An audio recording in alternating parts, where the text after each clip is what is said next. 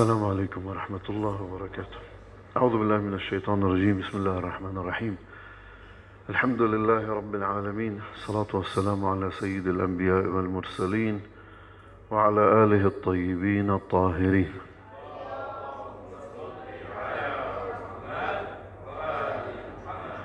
تحدثنا عن معركة بدر. في الدرس الماضي لازلنا في سيرة رسول الله صلى الله عليه وآله وأحداث السنة الثانية هجري وبقي لنا مسألة الأسرة ونحن طبعا سنذكر شيئا من التفصيل اليوم لأنه ورد بعض الأمور غير ال يعني التي لا يمكن أن يصدقها الإنسان بالنسبة إلى رسول الله. راح نشوف طبعا في معركة بدر كما قلنا قتل من المشركين 72 رجل وعدد الأسرى كان 70 رجل. وهذا ما ذكر والواقدي ذكر أقل من هالشكل 52 رجل. يعني حتى هو مختلفين بأسمائهم وبعددهم. ما المشكلة المهم أنه كانت الغلبة للمسلمين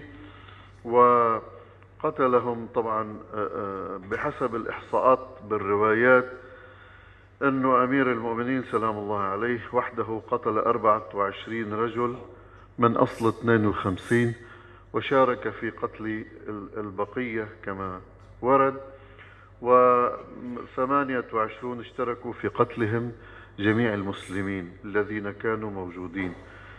وطبعا في روايات متعددة لن ندخل في تفاصيل الأسماء وقديش قتل ومن قتل وإلى آخره لكن كان واضح أنه أمير المؤمنين عليه السلام كان مميزا في هذه المعركة على قلة خبرته في الحرب والقتال وربما كانت أول أول معركة يخوضها صلوات الله وسلامه عليه والتي تحدث فيها رسول الله عندما التقى الجمعان دعا الله سبحانه وقال إلهي إنك إن لم تنصر هذه العصابة فإنك لن تعبد بعد اليوم أو في الأرض أبدا بالفعل رب العالمين نصرهم وأمدهم بخمسة آلاف من الملائكة مسومين.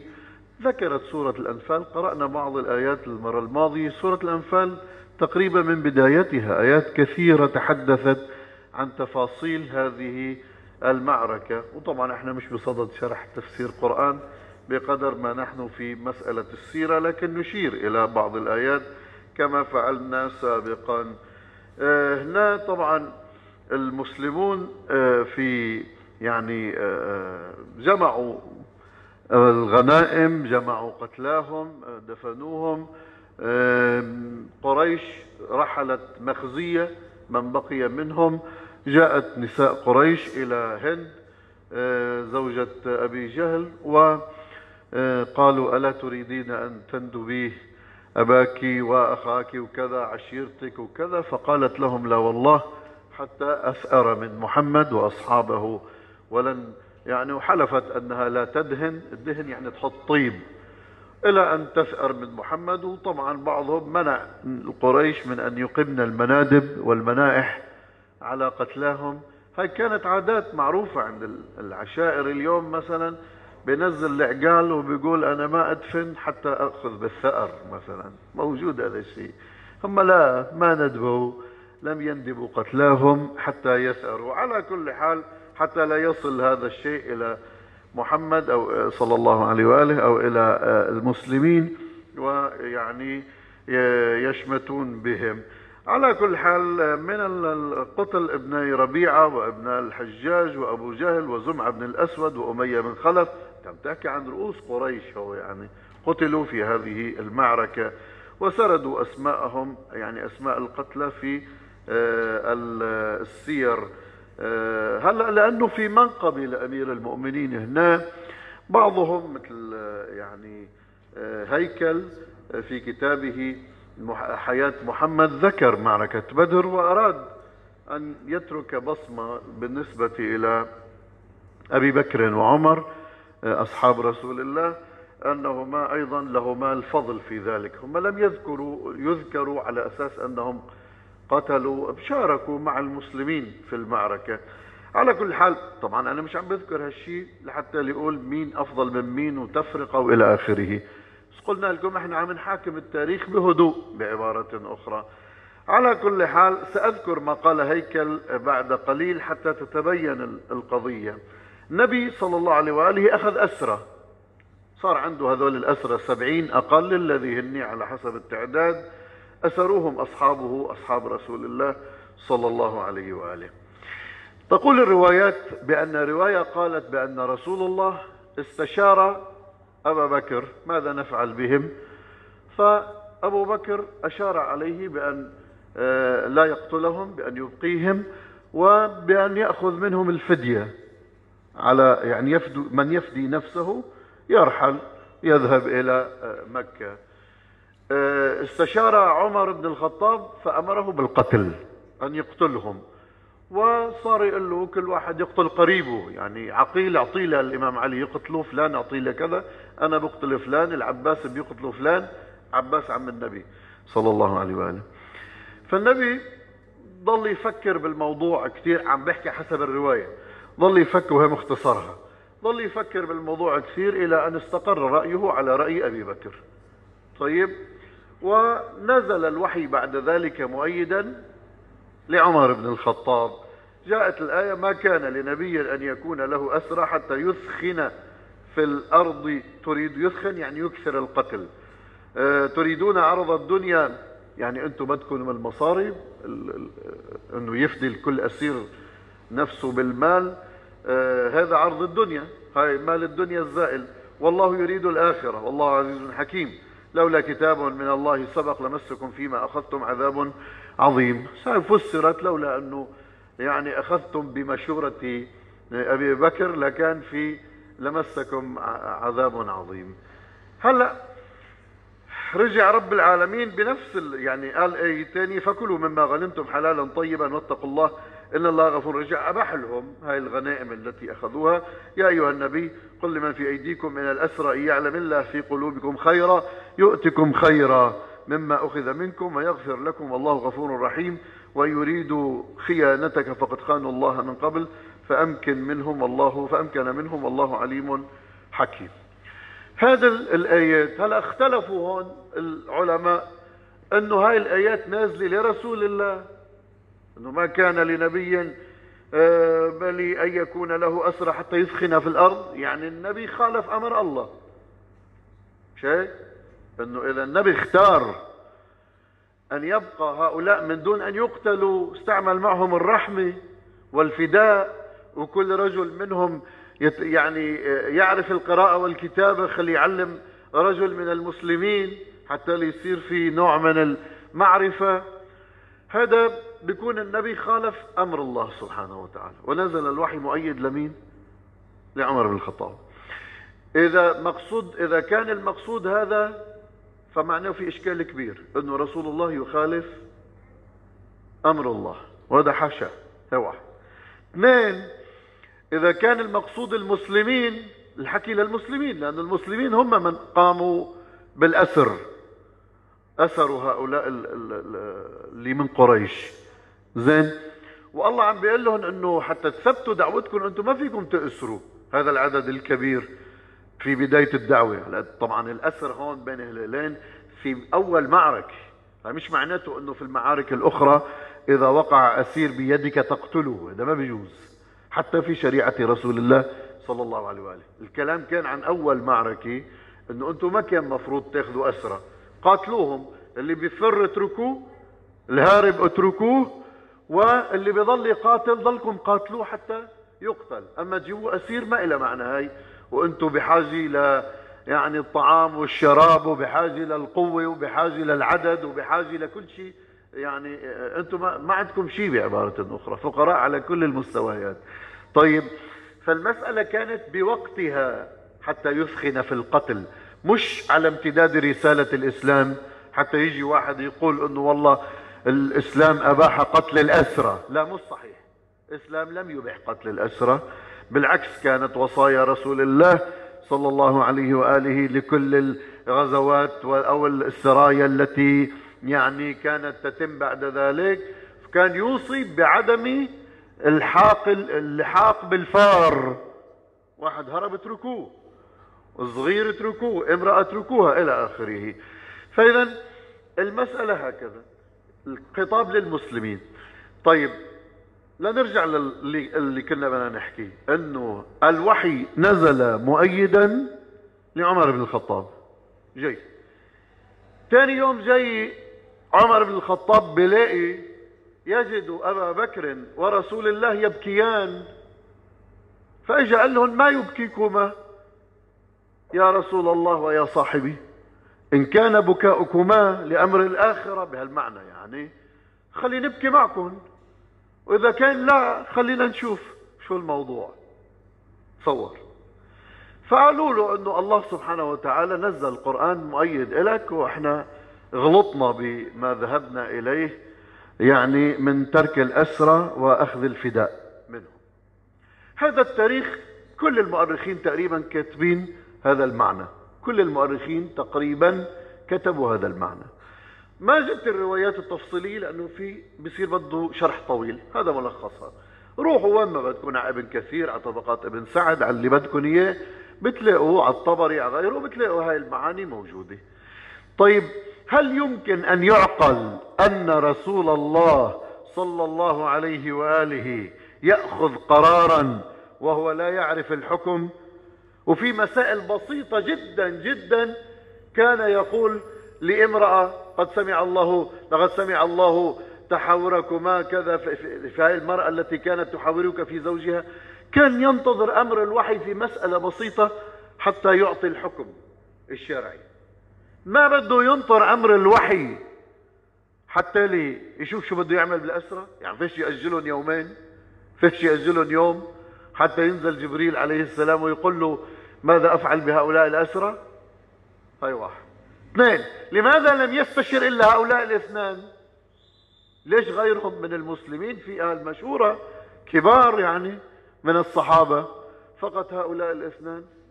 ثلاثة. من هو الرسول؟ الخليفة الثاني أو رسول الله صلى الله عليه وآله؟ مفروض الوحي ينزل مؤيد لرسوله. مش بينزل الوحي مؤيد لواحد من المسلمين. هذا ما بيصير. هذا انت بدك تيجي تعطي منقبة لإنسان اعطي منقبة حقيقية اعطي كرامة فعلا حقيقية صدرت منه.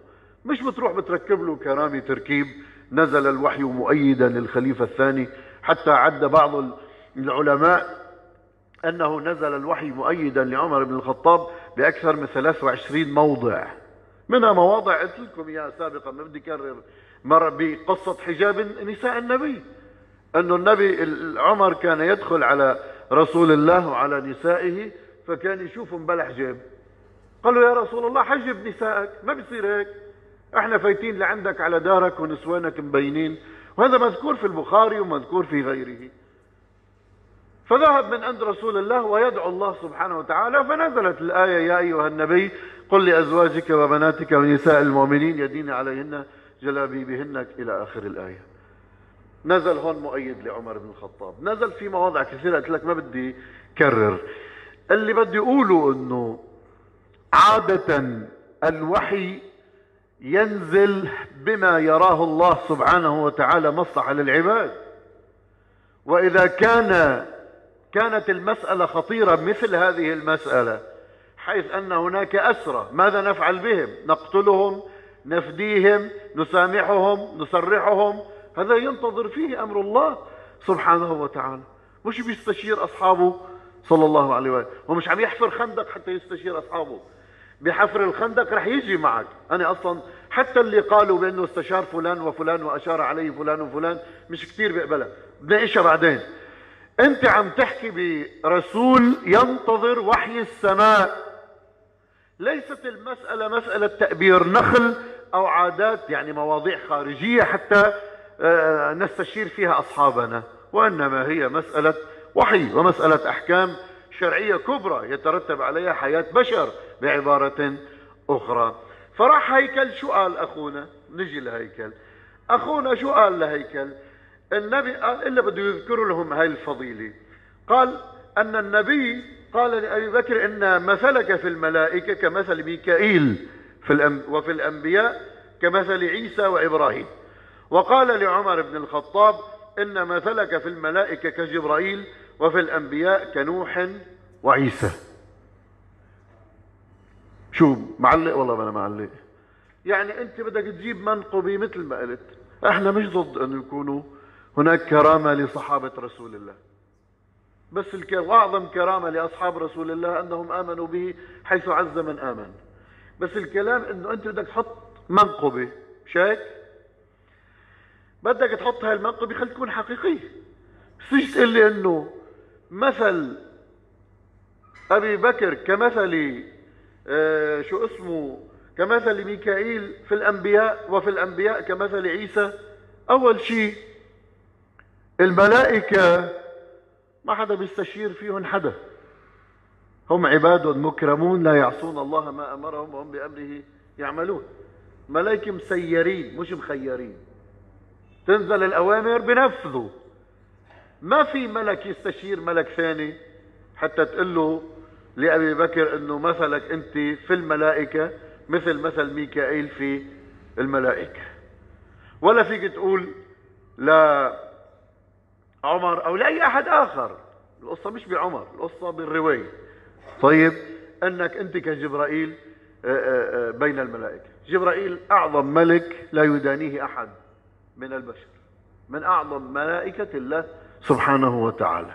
الملائكة العاديين ممكن المؤمن انه يصير أرفع منهم درجة بتقواه وبإخلاصه و أما أنه أن يصبح الإنسان أعظم من جبرائيل بده يكون محمد بن عبد الله صلى الله عليه وآله حتى يصير أعظم من جبرائيل. فالتركيبة ما ضابطة تركيبة الرواية غير سليمة. غير صحيحة. ثم ثاني شيء تشبيه مثلك في الأنبياء كمثل عيسى وإبراهيم. أنه شبهوا بعيسى بنبي الله عيسى وهو من أولي العزم. وإبراهيم جد يعني الأنبياء.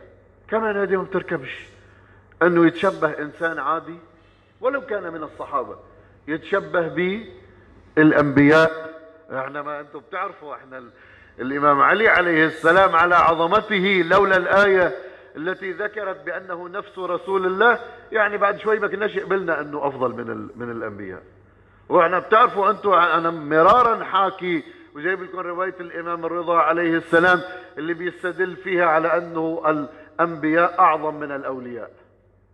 ما بدي بيجي وقتها بنرجع بنكررها بعدين. بس بكل الحالات مش يعني أنا رأيي مش مثل رأي بعض إخواننا الشيعة اللي بيقولوا أنه الأئمة أفضل من الأنبياء. لا أنا رأيي لا الأنبياء هم أفضل. بيبقى أنه الإمام علي له خصوصية معينة ذكرت في القرآن ولولا القرآن لما يعني لما يعني آه، وضعنا له تلك الأفضلية وتلك الرتبة العليا. على كل حال لا يمكن أن يشبه بالأنبياء خصوصا أولي العزم من الأنبياء يعني أفضل الأنبياء سلام الله عليهم أجمعين. بكتفي بهالمقدار ما بدي أعلق كثير على الموضوع. فمثل هاي الروايات لا يمكن قبولها على الإطلاق. الله سبحانه وتعالى كان عم بحذر المسلمين. هاي كل الموضوع. عم بحذر المسلمين أنتوا أخذتوا اسرى المفروض ما تأخذوا اسرى تظلكم على القتال حتى يموت هذا العدو المشرك أو يفر. اللي جاي قاطع كل المسافات حتى يقتلكم. إما أن تقتلوه أو يهرب من أمامكم ويخسر المعركة. أما أن تأسروه ما كان لنبي أن يكون له اسرى حتى يثخن في القتل يعني حتى تكون المعارك محتدمة. طيب ثم بعد ذلك الله سبحانه وتعالى قال معلش ما أخذتموه من فداء من هذول الأسرى عفى الله عنكم. يعني ماشي الحال مشي لكم اياه وقال لكم خذوا قسموا الغنائم واجت الآية اللي موجودة في سورة الأنفال. آه، فإن لله خمسه وللرسول ولذي القربى. إن شاء الله بنفسرها وقت اللي بيجي على نيجي على ذكر التفسير. من الأسارة يعني آه، بين بين الأسرى أشخاص آه، كثر. بلي أخذوا يفدون أنفسهم إلى أنا بس مش راح أحكي عن الكل راح أحكي عن فقط رجل واحد وهو اللي ذكره المؤرخون أبا العاص بن الربيع. أبو العاص بن الربيع هذا كان زوج زينب بنت رسول الله صلى الله عليه وآله. إحنا حكينا وقت حكينا عن بنات رسول الله ما بعرف إذا تتذكروا. قلنا في آه، آه، رقية وأم كلثوم وزينب هي الأكبر منهما. ثم فاطمة الزهراء سلام الله عليها اللي راح نحكي عنها إن شاء الله الأسبوع القادم. طيب فنحكي عنها لأنه مناسبة الزواج زواجها من أمير المؤمنين عليه السلام كانت في السنة الثانية للهجرة. وراح نحكي ولدت قبل البعثة أو بعد البعثة زين اللي بدي أقوله هلأ بتقلي ليش هالتفصيل؟ لأنه هذا بترتب عليه كثير من الأمور. إيه إنه إذا ولدت قبل البعثه شيء وإذا ولدت بعد البعثه شيء. بيتركب بعد البعثه كثير من ال... ما شاء الله الخرافات اللي مذكورة في الكتب والقصص اللي مذكورة في الكتب الإسلامية. على كل حال هذا العاص ابن الربيع كان زوج زينب بنت رسول الله صلى الله عليه وآله وكان مع المشركين في بدر ووقع في الأسر. طيب النبي صلى الله عليه وآله وسلم آه قال آه آه ابعثوا لزوجه لزينب أن تفديه. بعث بعثوا لزوجته زينب فزينب عليها ورضوان الله عليها آه، كان عندها يعني قلادة من أمها خديجة وكان عندها بعض الأمور سرتهم بسرة وبعثتهم إلى رسول الله صلى الله عليه وآله لما وقع نظر رسول الله صلى الله عليه وآله وسلم على ما في هذه السرة طبعا حن لأمها ذكر خديجة عليه السلام فقال للمسلمين إن شئتم أن تأخذوا هذا الفداء أو تعيدوه إليها. واشترط عليه أن يجهز زينب آه، ويرسلها إليه عندما يأتي مكة. وبالفعل راح هذا إلى مكة وردوا له يعني هاي شو اسمه وجهز زينب وطلعها آه، على هودج. واجوا بعض القرشيين بدهم يمنعوه لكن وقف وقفة قوية وأوصلها إلى المدينة.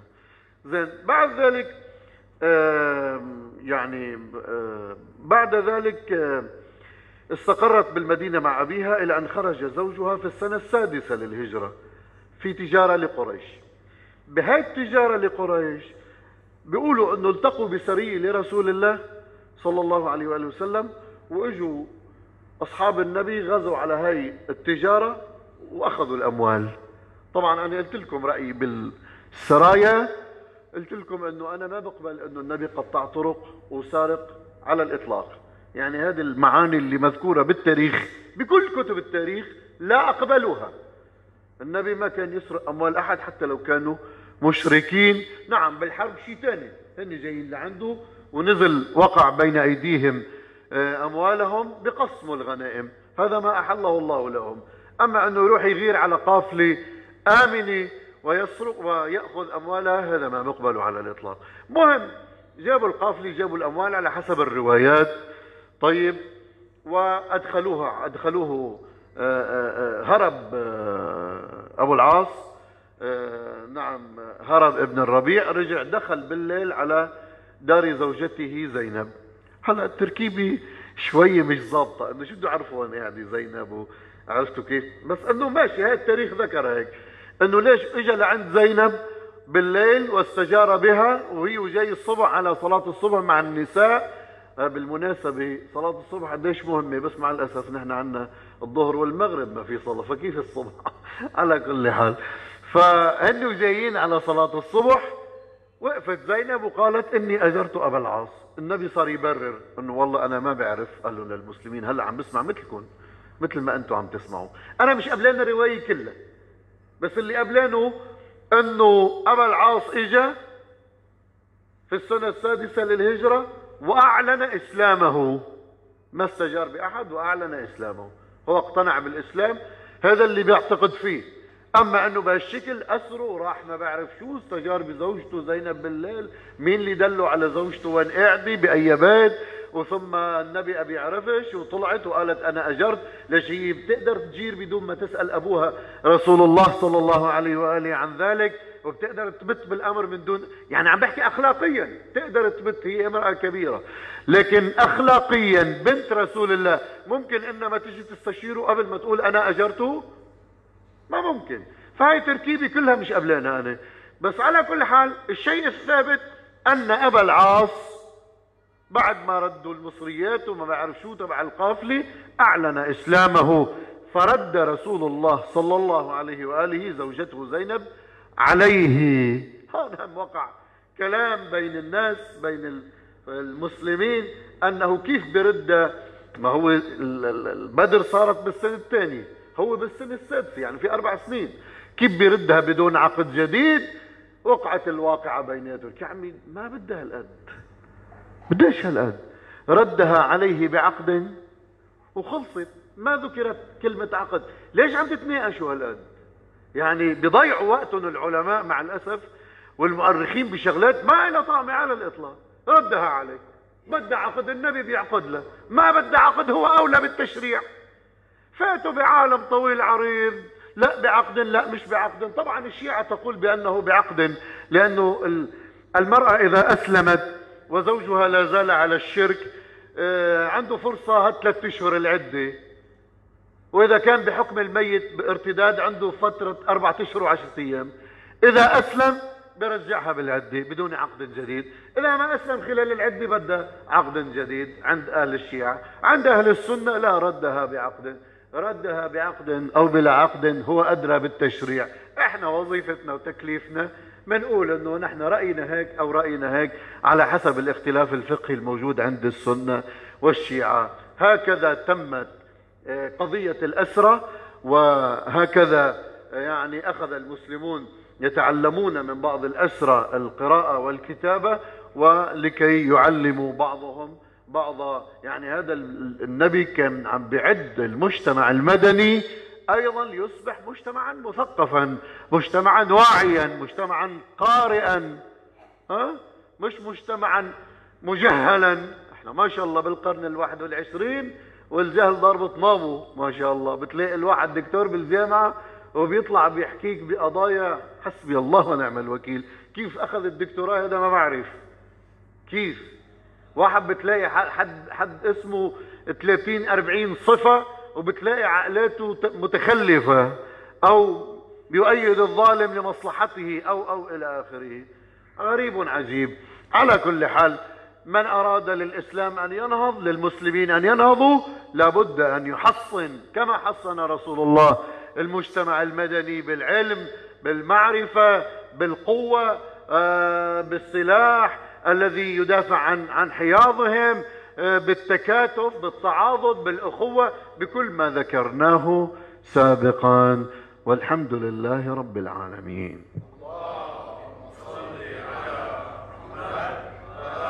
أنا اليوم ما راح أحكي سياسي. مريحكم اليوم.